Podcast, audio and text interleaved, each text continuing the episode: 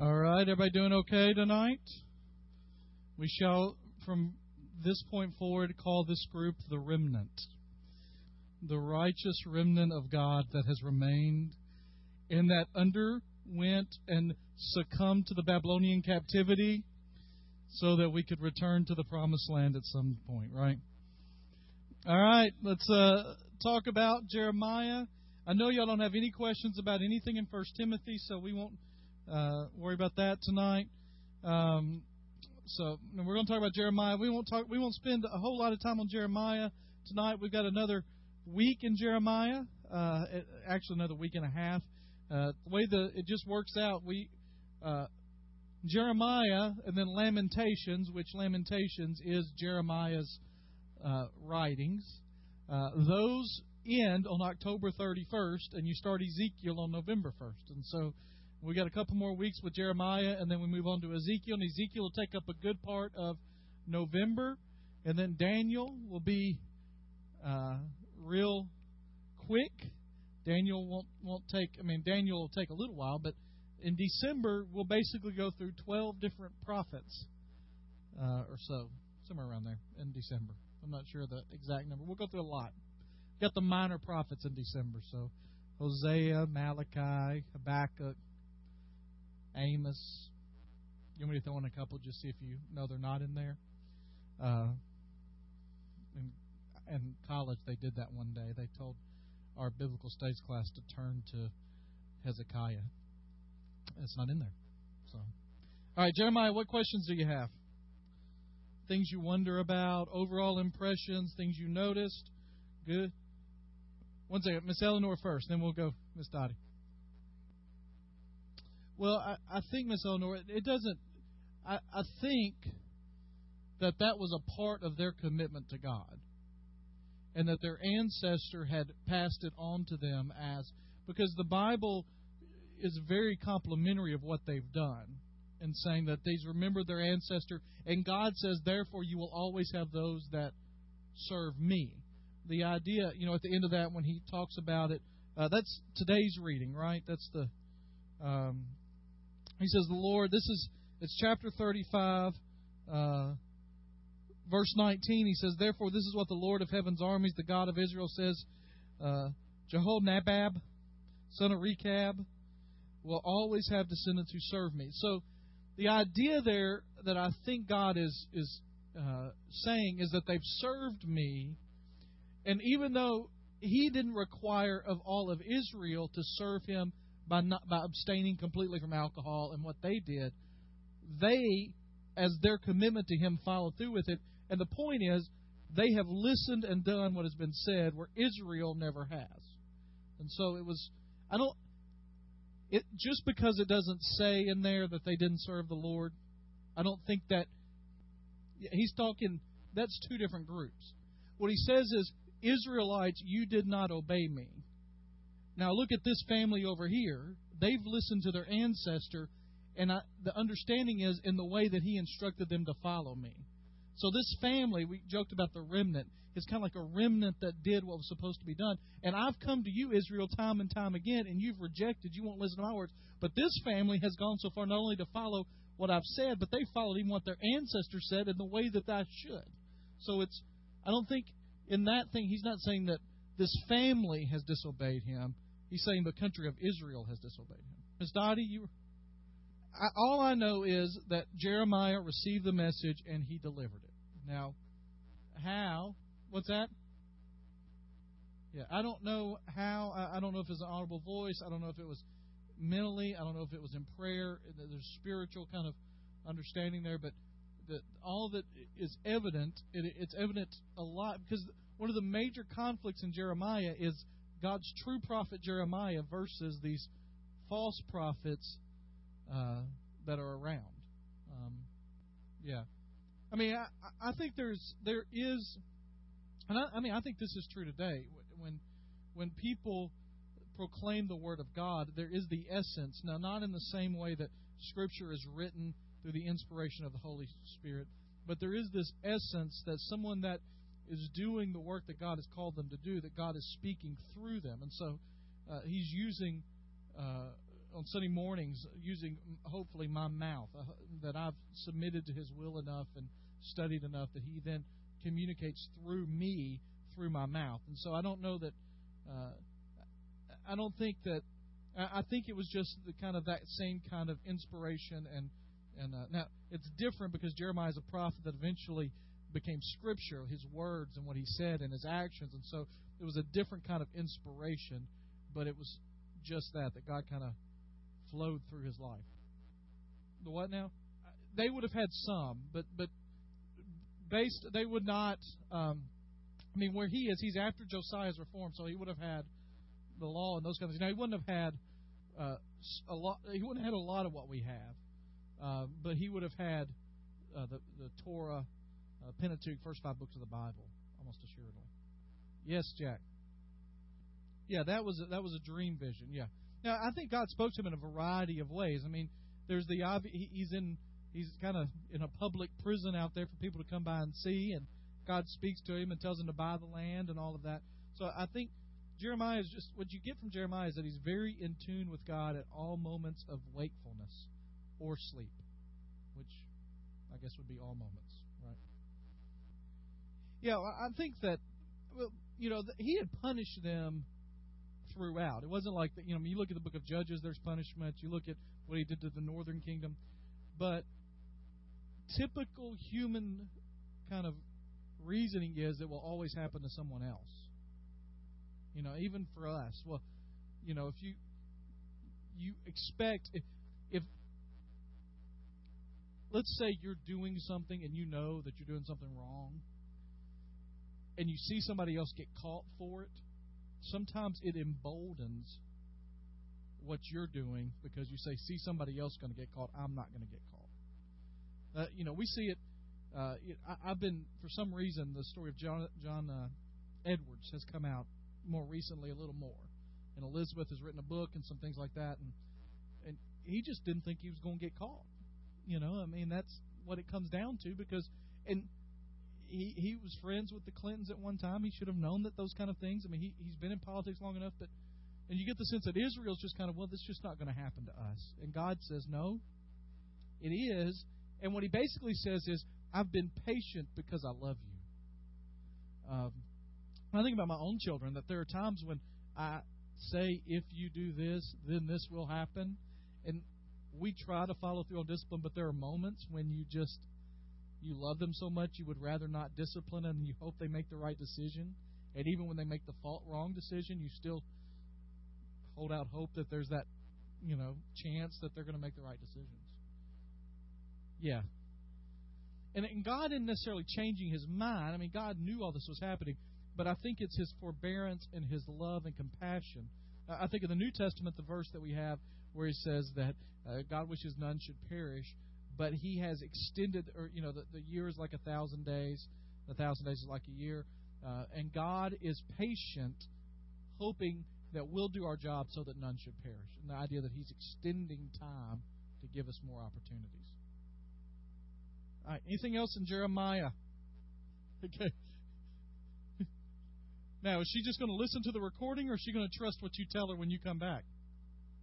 You know, that, that's awfully nice of her, right? yeah. the desolation of it. Well, you know, even when you get into New Testament times, the reason that it fades out for us is because after the captivity, we don't have anything else written in Scripture. I mean, the uh, what we've already read in Ezra, Nehemiah, some of those are some of the last kind of uh, historical things that are written in Scripture before the time of Christ. And in the time of Christ, you have uh, the Herods and those guys that are acting in some ways like kings, even though Rome has overtaken them. And so uh, there, there, were times when they were conquered. Uh, we talked the other night in uh, our discipleship training class about modern day Judaism, and they celebrate Hanukkah, which is a celebration that comes from the time of the Maccabees, which was in that intertestamental period, and they tried to restore the monarchy then. So there, after they were attacked and things happened, and so uh, there were still leaders and kings and those kind of things. It's just that we don't have record of them because we don't have that intertestamental period uh, kind of taken care of. So I don't know. Does she have a reference down there? She just. I'll look that up for Miss Sue. Leslie.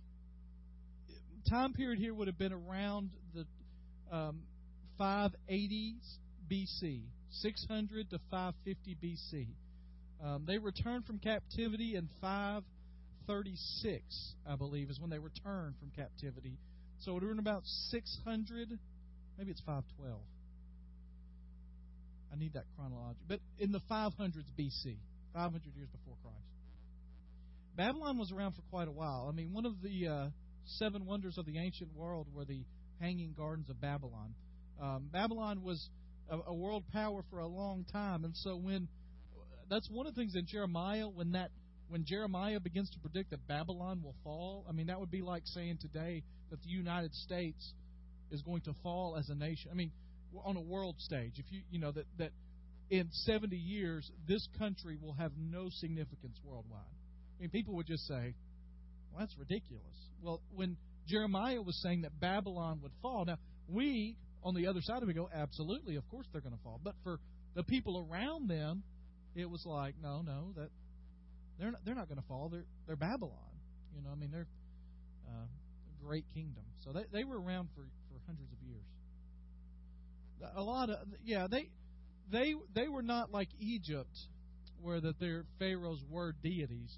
Uh, they had um, they had I mean they had uh, a definite god structure that they worshipped uh, that would have been different. And when we get into Daniel, we'll see some of that. But uh, certain emperors, I mean, obviously in Daniel, he sets up a the emperor sets up a statue to himself uh, that would have been among other gods. So theirs wasn't as highly trained and formalized as the Egyptian concept of Pharaoh as deity. They had rulers. Yeah. Yeah, that, that's what we were talking about. They had. I, I would have to brush up on my intertestamental period history to see that. I mean, they definitely had guys that ruled over them as if they were kings, but to be coronated kings, that's why I'm hesitating on that. They definitely had leaders that acted as the kings in this book that we see in act, but to have coronated, I'm not I'm not sure.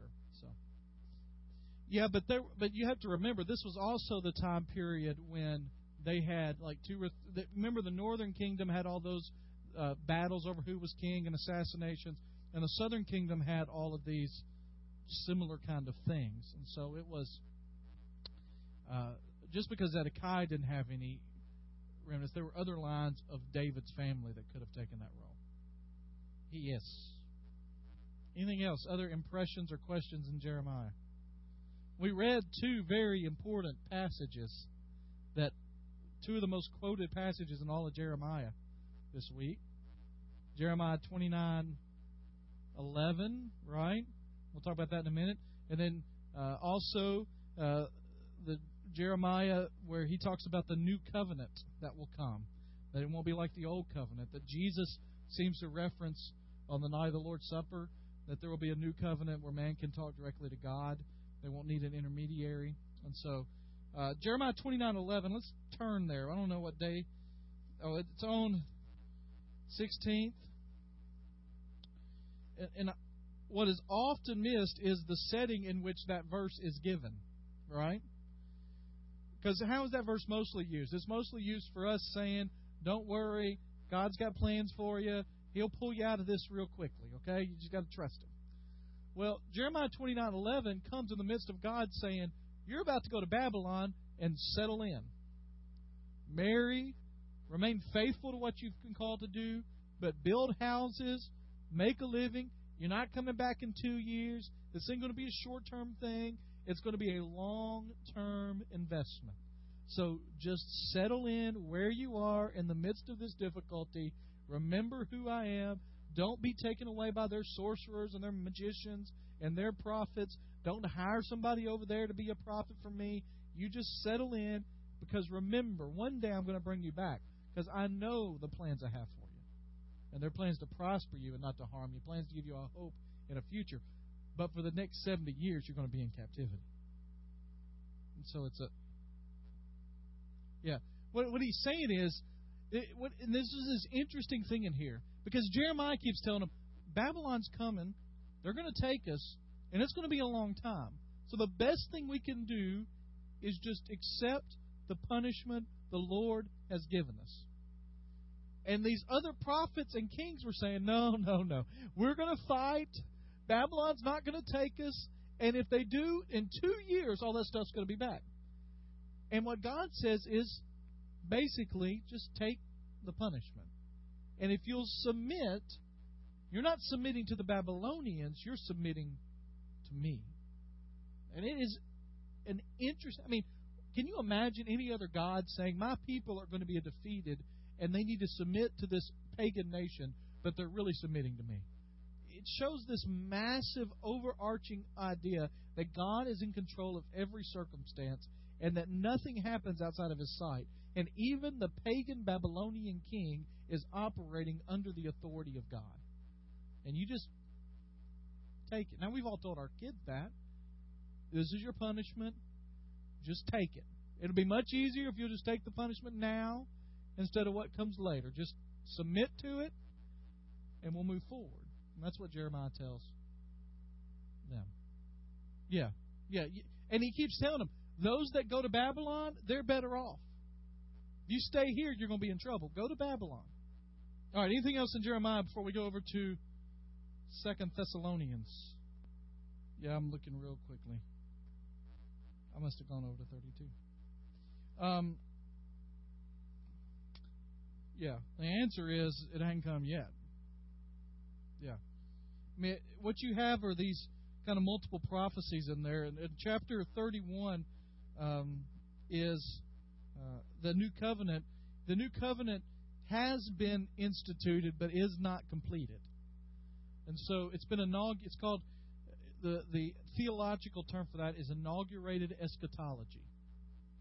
Eschatology is the end times, and that it has been inaugurated, but it has not been consummated. It has not been finished. And so we are in those last days when we're moving towards that, Jack. That's that new covenant. And there are those of us that have that new covenant relationship with the Lord. But there will be a day when God brings back and restores the New Jerusalem, and it will never be defeated. And you won't have to tell. One of the things I think is interesting there says you won't have to say to your neighbor, "Hey, this is what God says," because everyone will know in their hearts. And so it's obvious that that's not now, and nor has it ever been, and it will not be until the end. Yeah, I think that that there's no. I would say that the, we are living in the last days. We have been since Christ rose again from the grave, and so uh, we are in the last days, but it's not been finished, and so we are still moving towards that. So, Charlie, the uh, the New Testament understanding of that is that just as that king is no longer a physical king, that that's not there's not an actual king of Israel who is from the line of David currently. Jesus Christ is that. Then the Levitical priests who are uh, to be the ones that lead people in worship, that lead people in sacrifice, are those leaders of the church today who continue that that legacy. And there was a kind of a Jesus obviously fulfills the line of David, but there was, uh, you know, all, has always been someone to lead people in worship of God since this time. Yeah, when I stop, when I stop the rules of nature, that's when it'll happen. All right, let's go to the New Testament. We started in Second Thessalonians a little bit. Any questions there? I got lots of notes on James five that I did at four o'clock, but we're going to Thessalonians, right? All right, I'm getting there, Cliff chapter 2, verse 3. Yeah, this is, by the way, this is the reference where people get the. This is one of the best references people get for an antichrist. Now, it doesn't say that here. It says a man of lawlessness. Now, it also says there will be lots of that. Uh, the secret power of lawlessness is already at work.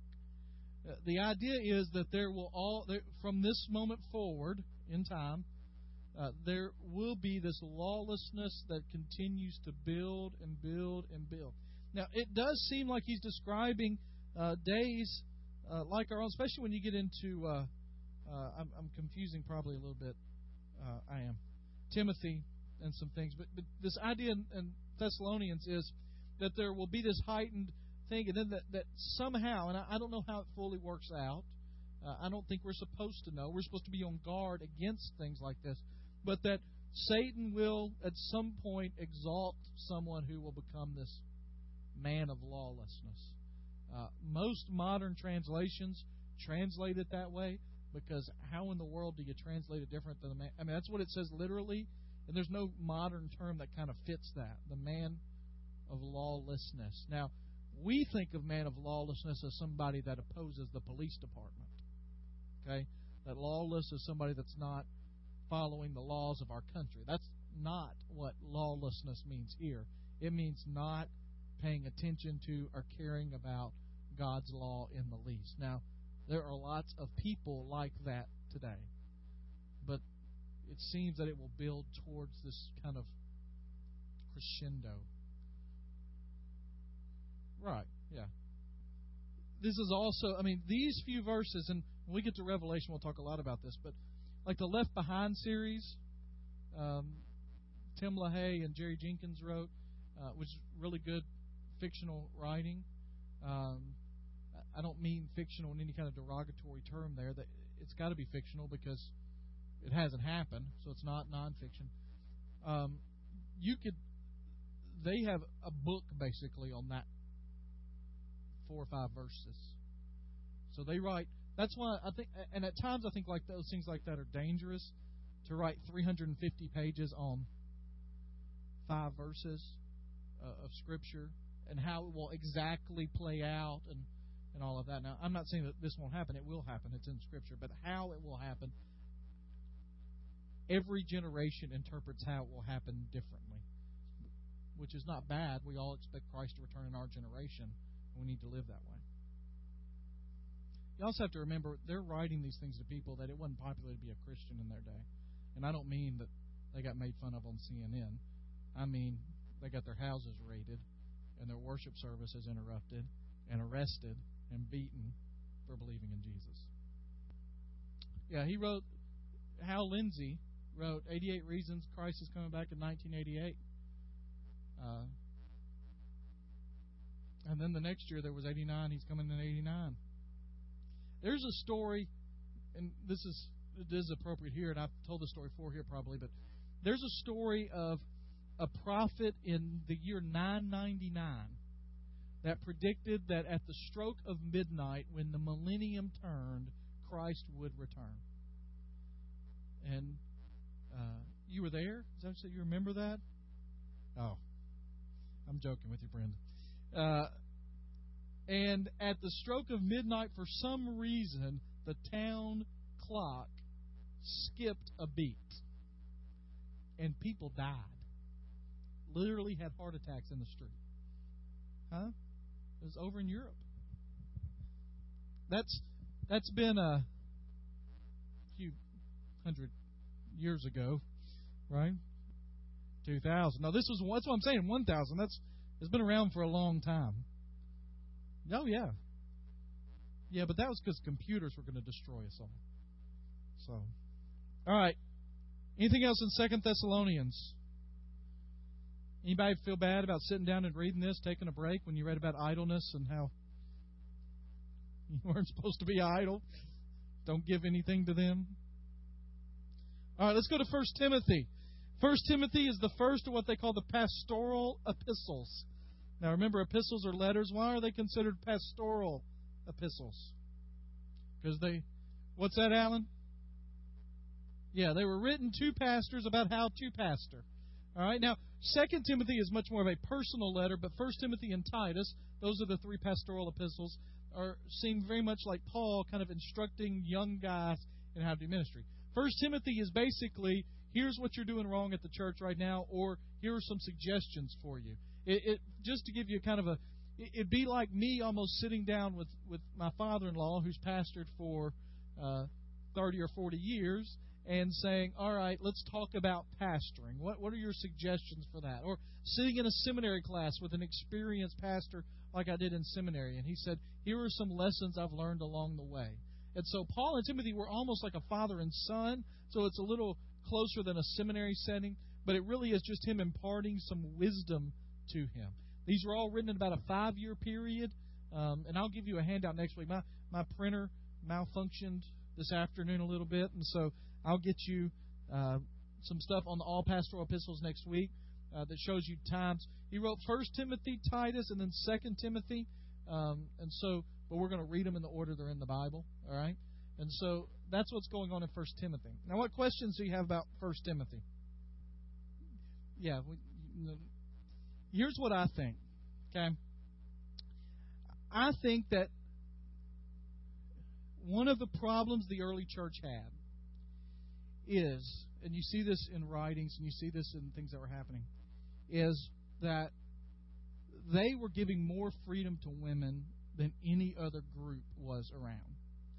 And there were ladies who were abusing that freedom. We saw that in First Corinthians where they were doing things in a church they would never do in public. Okay? And we are in a very, at this time period, a very male dominated society. Uh, I do believe that Scripture teaches there is a biblical understanding of uh, the male as the leader of the family, and as the male as the leader of society, and the male as the leader of church. Um, and so, what Paul is saying to Timothy is, what, huh? What Paul is saying to Timothy is, don't let them run over you or the leaders of your church. Okay? Now, we are a part of a church that has uh, no female deacons. Uh, we don't have uh, on ministerial staff females. We do have female staff members, but not in ministerial staff positions. And part of that comes from my understanding of this passage. Uh, I don't believe that females should be uh, in the authority position of a church. And I think not only here, but in other places in Scripture, it teaches that. Now, to say that they can never speak a word in church, I don't think that's what is intended here. Um, if that's the truth, I remember Dr. Ken Hemphill saying this. I had him for a class. He said that means no woman could ever sing. It means no woman could ever give a testimony. Because he says, if you're singing a song, aren't you trying to impart biblical understanding? He said, so I think to just make a blanket, state, blanket statement that no woman can ever teach in a situation where a male is present is not what is intended of this passage. What I do think, and you have to remember too, they didn't have a structured Sunday school environment.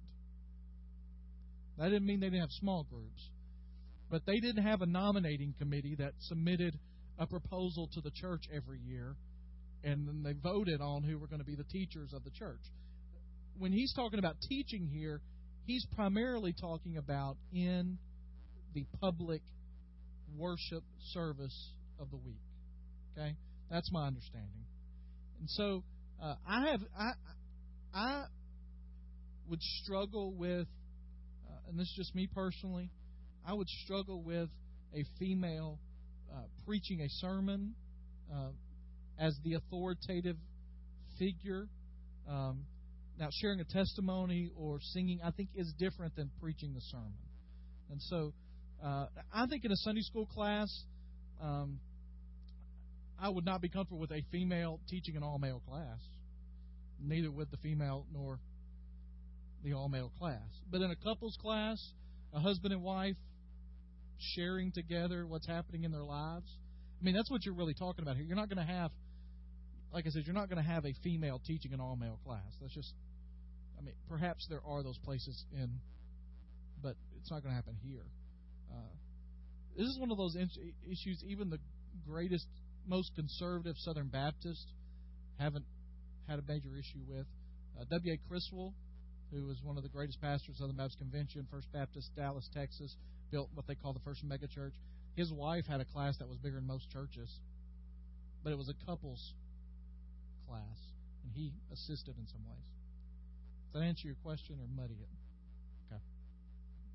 I have been taught and learned that I do not pretend to know anything about childbearing. or to talk about how. I mean, that goes back to the first pro, the first curse and promise uh, that that their punishment, Eve's punishment for that first sin was pain in childbearing. Adam's was pain in labor. No, no, no. That that, that that's that's saved does not obviously doesn't mean that every woman that's had a child before will will ha, will be in heaven. And that goes against every other biblical teaching. You want to call Paul up and tell him to use a different word there, Miss Dottie? It, it's not it, is one of those words that's got multiple things, and I don't know. I didn't look up. Uh, I can here in a minute. I did not look up what that word is. I'll look it up in just a second and see what the actual Greek word is. There. What's that? Say that again. But save there does not mean justification for sin. Um, let's just look it up. How about that? Let's see if I can find the Greek here. Uh, that is First Timothy. Give me the two fifteen. All right. Let's see what comes up. It is the uh, it is sothesatai, which means a lot to you. Keep from harm, persevere, preserve, rescue, save. That's the uh, what it means in its original verse. So it is a verb that's used quite a lot about uh, salvation, but I think the context tells us that it's not justification from sin, that it's. Um, I just think that, that that's part of the curse, and that that's part of the penalty we you have to pay. And I don't think that Paul. I think Paul intended the main thing to be, hey, what, make sure that we remember social structures and those kind of things. Most most denominations that allow women as pastors would say that Paul was writing in a specific context to a specific people, and that that specific context is no longer applicable because of women's state then, women's state now is different. So that was for a specific time. They would almost like we talk about the Old Testament laws that they would say that well that was specific time frame. Yes, it was. Yes, it says in. I'm looking at some Greek dictionaries here, which y'all would all find absolutely fascinating. Um, Louw-Nida, which is kind of a popular one, has healed, rescued, saved, kind of as the three uh, understandings of that. The Theological Dictionary of the New Testament, um, it means to deliver from a direct threat, to bring safe and sound out of a difficult situation. Um, so it, means rescue, it means deliverance. But I think the question is, well, what is it delivered from? Um, and it, it means, I think it's going back, and I think that that entire passage intends to take you back to Genesis chapter 3. And just chapter 3, the curse that comes is the pain in childbearing, but it's also that she shall desire after her husband. There's that idea that there is um, not that God didn't have the structure of the family already set, but that that would be uh, know, strengthened or uh, made firmer in that in that uh, rebellion. And I think that's what Paul intends for Timothy to go back to is to say, you need to remember these things before you let um, women stand up in the public place and begin to speak out in ways that are detrimental to the church. All right, what else in First Timothy? I think husband, yeah, the overseer and deacon kind of thing. I think personally that that means faithful to the woman to whom you are married um, and that being one woman. Um, and so here's I think that so people ask what about divorced deacons? Okay, I think that uh, if a deacon is a member of your church and they get a divorce while a deacon because of um, inappropriate conduct or moral failure, then I think they relinquish their rights to be deacon until it can be proved that they are faithful and a one woman man.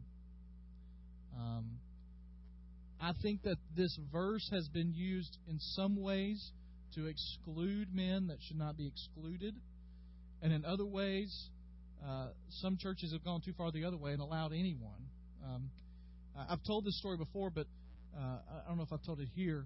Uh, this verse is strange to me for a couple of reasons. One is in a personal way, my, and I, I've shared. I think I've shared this here, but my dad and my mom were both married before they married each other, and so uh, I am their child. Brian is actually from my mom's first marriage, but my dad has adopted, has, has full rights and all of that. Um, when they got married, my dad was an unbeliever. And after he married my mom, he accepted the Lord, he was baptized, and has served faithfully in a church now for 32 years. But in his home church, he cannot be a deacon because he was previously married. Now, he was previously married before he became a believer. And so I think that is legalism in applying this understanding. Um, and so, and, and, that that's personal bias. Obviously, I know my dad. My dad hasn't sought being a deacon. I'm just, I just know that his name his name does not even appear on the ballot because he's been previously married. Now, if we if you had a drug addict who had wrecked his life for 30 years and then found Christ at 35 and served the church for 20 years, he'd be lifted up as an amazing man of God. Look what he's overcome, how wonderful he is. Right? And so, um, and that's not to say that there aren't good Christian men that their marriages fall apart, and sometimes the female leaves and will not reconcile, will not talk, will not act. Uh, same way, sometimes males leave, and to say that they were at fault, and that not that there weren't some fault, but to punish them indefinitely because of that, I think is unbiblical. Paul is talking here in a polygamous society to a group that he's saying, listen, make sure they're one woman man, that they got their house in order, and that they're able to handle their family responsibilities. What's that? Say that again. Yeah, yeah. Well, in the in the in the um, in the Greek, it, the word is deaconesses. The, the word is there in the Greek. It's not uh, not something that's been added in. Uh, the issue is uh, whether or not deaconess means a female deacon, or whether it means a, a wife of a deacon. I, I mean, it's apparent that a deacon and his wife, you, when you have a deacon, you are supposed to get a pair. You get a deacon and his wife if they're married. And so that uh, term is used, and it was that's not uncommon in their time frame or to refer to uh, the pastor's wife as the pa- I mean, don't, anybody call Susan this, all right? The pastoress, all right? But or the deacon. I mean, that that was just a term used at times to to do that. Now there are obviously those denominations that say no, this means that there ought to be female deacons. What's interesting is most um, most uh, you have to take the, because of the proximity of where this comes to what we just talked about. You, if you believe that well, it says deaconesses, so there must be deaconesses. Then how do you deal with the authority issue that was mentioned a few verses earlier? And the churches that have women deacons will say, well, we take that literally, but we don't take this point over here as literally. That was for a particular time. But then there are a lot of conservative churches say, well, we take this very literally. Oh, but deaconesses, well, that was just that was different. And so it's the hardest thing to do in the Bible is to live it all and to not.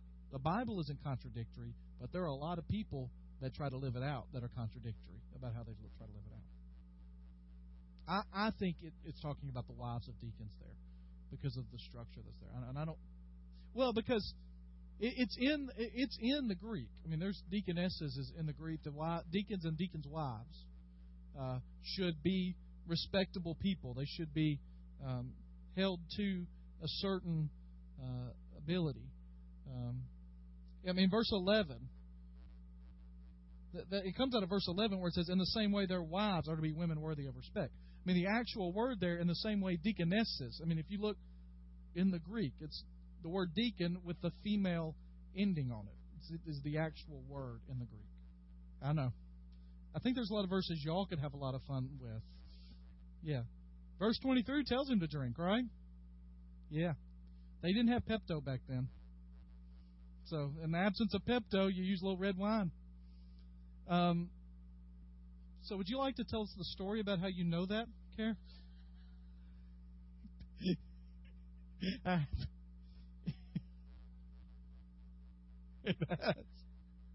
Here's why I have. I mean, you have. I mean, obviously they're not to be drunks because your pat. It says now. Here's the here's the thing for y'all to understand. There's a lot of debate that there's not a lot of debate among church memberships until it comes to the church leadership debate usually about what is meant by elders at the beginning of this chapter. Okay, I take elders to be staff. Okay, and then deacons are to be deacons. There are a lot of there are a lot of guys my age especially that are pushing that elders means kind of a ruling board underneath or side by side with the staff. Okay? I think elders means staff. And so if you'll notice there are higher expectations for staff than there are for deacons, but both of them have there they shouldn't be drunks. They shouldn't be given to wine. Here's the thing that I know, okay? I know that um, that they drank wine in the New Testament. Faithful believers in Jesus Christ drank wine. And so did Jesus. And I think to say it was unfermented, somehow just fresh pressed grape juice, is naive. Okay? Now, what I also understand is that alcohol consumption then is much different than alcohol consumption today. Um, alcohol consumption then was was vital because your choices of drink were water, milk, because they went into the land flowing with milk and honey.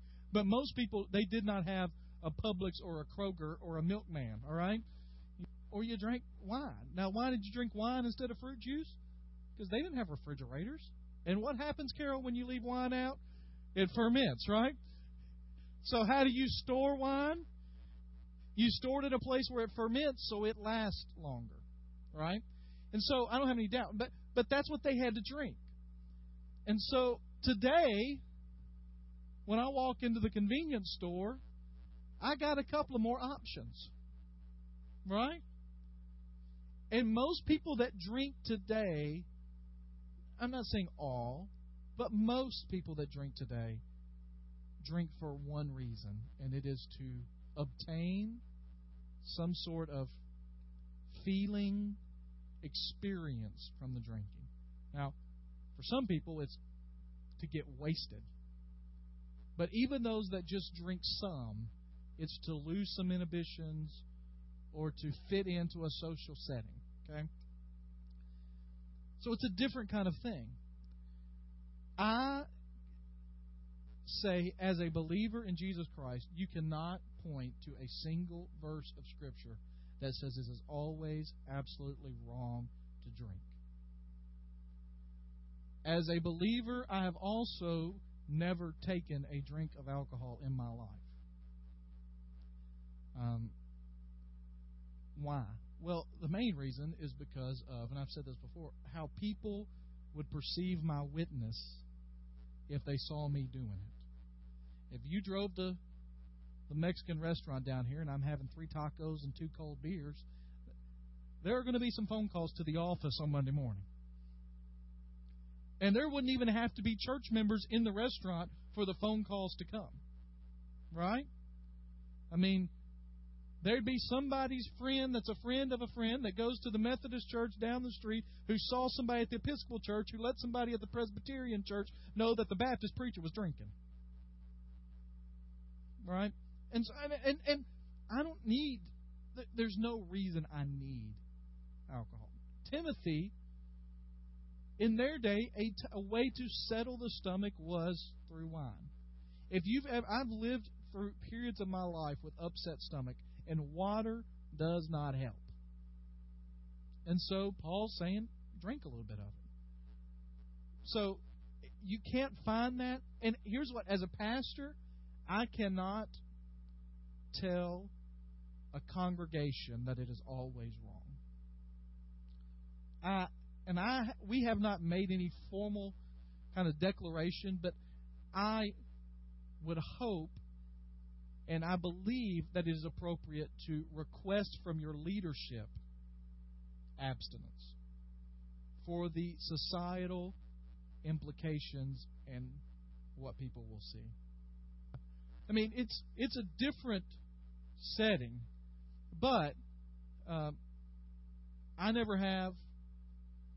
I don't foresee any reason I never I ever will, and part of that comes from a personal thing. My grandfather was a an alcoholic. Uh, my on my dad's side, I never knew him. He died. Alcoholism led to an early death for him, and so there's personal kind of issues there. I mean, I've seen as a pastor of a church, you see too many people dealing with it. You see too many people that, as teenagers, were around a bunch of friends and they grabbed a couple of beers, and 15 years later, it is absolutely controlling their lives.